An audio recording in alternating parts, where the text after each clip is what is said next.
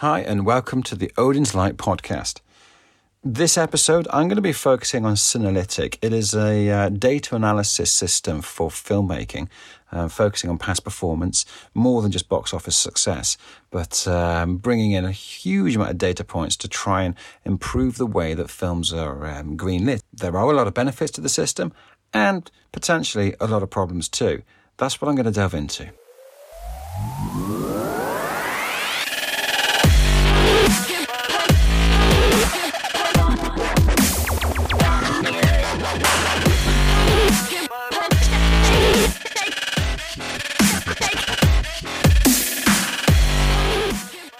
Let's start with who is Cinelytic.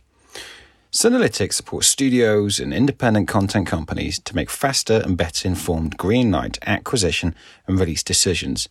At least that's what they say on their website. Founded by Tobias Quesser, who has a background in the finance, entertainment and tech industries, and Dev Sen, who led teams of programmers and rocket scientists at NASA for fifteen years. They launched in two thousand seventeen at Cannes. Their goal was to bring the same standards of data analysis other industries, such as finance, rely on to the film and entertainment industry. They've developed a system that does more than simply look at the box office for comps. Cinelytic has thousands of data points covering actors, genres, territories, trending social topics, sentiment analysis, and much more.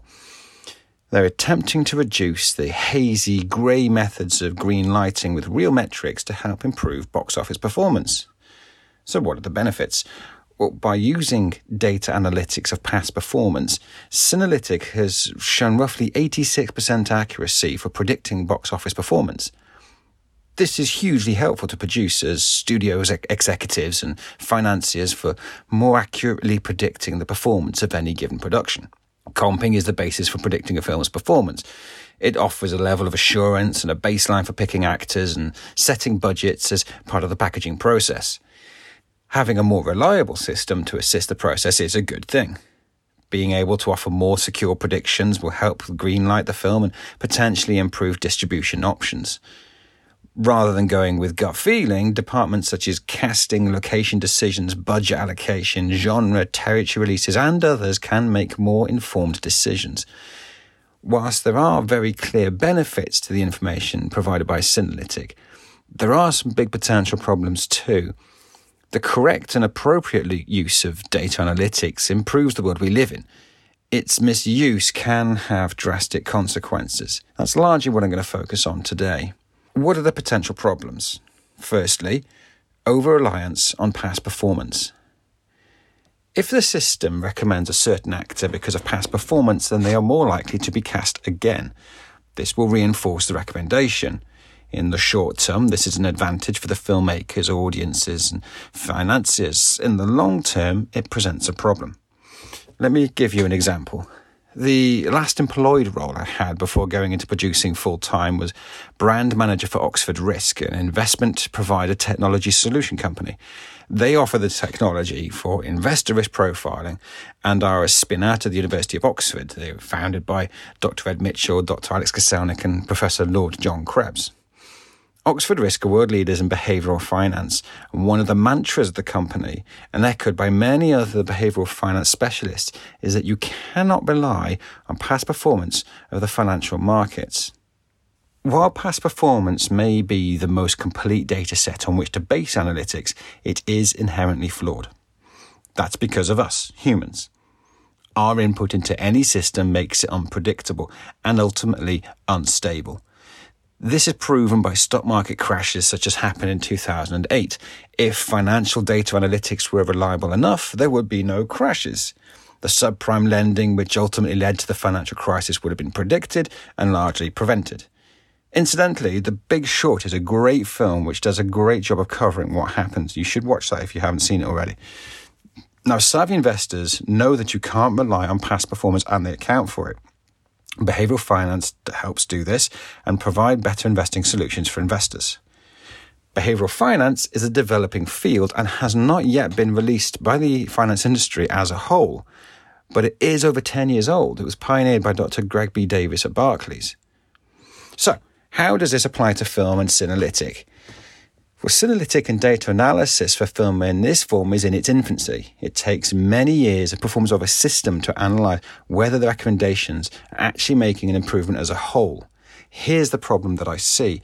The analytics are going to spot particular trends, certain actors in specific genre productions that have shown excellent box office performance. Robert Downey Junior and action-adventure films like Sherlock and the Marvel franchise, for example, both have seen excellent success with audiences and, so, revenue.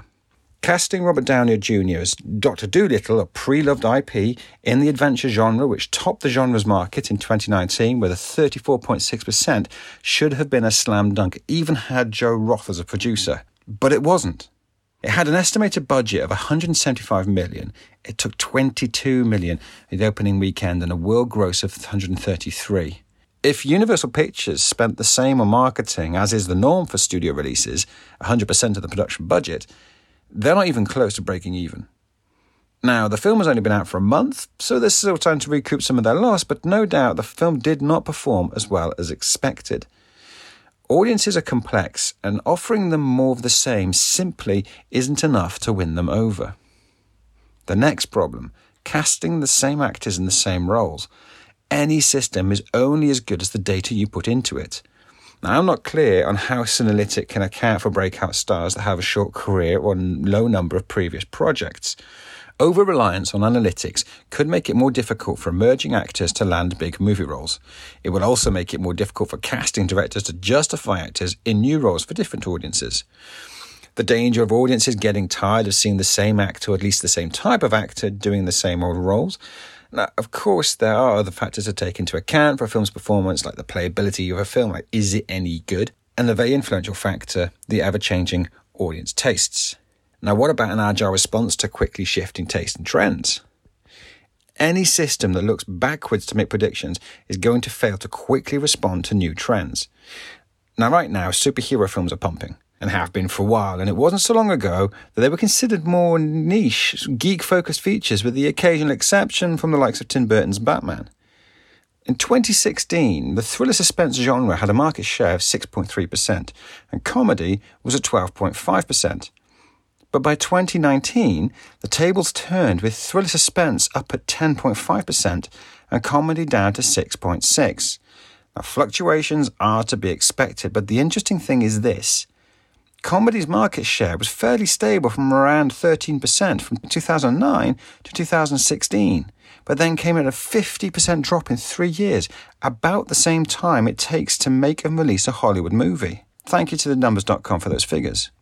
Looking at the film's performance over previous years, a comedy seemed like a predictable bet, but audiences changed their mind. Audiences want to be surprised. It's easy giving them what they've enjoyed before, but people get bored very quickly. Fresh and exciting, well, risky ideas are needed to keep viewers engaged. If your creative decisions are being strongly influenced by analytics, it isn't going to help filmmakers capitalize on emerging trends. I do think that there can be a working relationship between creativity and data, but I also believe that dry analytics can hamper creativity. Like Tobias, the founder of Cinelytic, I too have a background in financial industries, and it is not a particularly creative space. Another problem, the widening gap between the independents and the big studios and production companies. Lack of access to these tools make it even harder for independent filmmakers. Now, I would have loved to have given you an analysis of the system, having used it for myself. I requested a demo and was denied. Now, I'm not sure what the threshold is for Cinelytic, but unfortunately, Odin's Light seems to fall below it. We're a new and small production company and we're not ashamed of it. The fact that we were denied a demo revealed another problem. The data haves and the have-nots. Regardless of the potential problems I've just raised, there's no doubt that a system like Cinelytic can give producers, studios and financiers a huge advantage in packaging a project. Being able to mitigate risk and reduce losses will, at least temporarily, streamline greenlighting and strengthen the distribution, studio and production companies' revenue streams. But what about independent features seeking distribution from big players? Having the right information during any negotiation improves your position. It's going to be much harder to negotiate a good deal when you don't have the same kind of data they have access to. Having great content, especially scripts, should be the number one consideration for greenlighting new projects. This is obvious. What concerns me is how influential data is going to become. If small-scale producers are locked out of access to such useful information, how can they compete? It could become much harder. This could lead to distribution companies taking on even less independent movies, certainly for theatrical release. It's going to be even harder for independents to achieve a cinema run. So, what are my predictions? Filmmaking is a risky business, and the ability to reduce that risk should be welcomed by everyone. But taking risks means you find some gems, such as casting comedic actor, producer, writer and director Adam Sandler in the independent drama Uncut Gems, by Elara Pictures and distributed by A twenty-four, which has received great critical and audience and box office success for an independent movie, cleaning up at the Independent Spirit Awards, winning Best Male Lead for Adam Sandler, Best Director for Josh and Benny Safdie, and Best Editing for Ronald Bronstein and Benny Safdie. Since theatrical performance has been on a downward trend for a while, unless it's one of the studio tentpole movies, studios are going to move to reduce their risk with systems like Cinelytic. Because of this, it's more likely the breakout successes such as Crazy Rich Asians and Parasite, which won a whopping four Oscars this year, becoming the first foreign film to win Best Picture, will be found by the independent filmmakers who are willing and able to make risky decisions. It is also likely that the big studios over-rely on data to make certain creative decisions, and they will see greater waning performance in the cinemas, which will then hurt the cinema chains and strengthen streaming as audiences continue to choose to stay at home for their entertainment. New technologies are attractive, especially when they offer new features and opportunities that weren't available before. I do think we're going to see a greater trend towards the use of analytic systems like Cinelytic for big-budget films, where tens or even hundreds of millions are at stake, and then a shift away. Somewhere, there is a middle ground where a blend of analytics and human experience can work well together. I just wonder how far the pendulum has to swing before that compromise is made.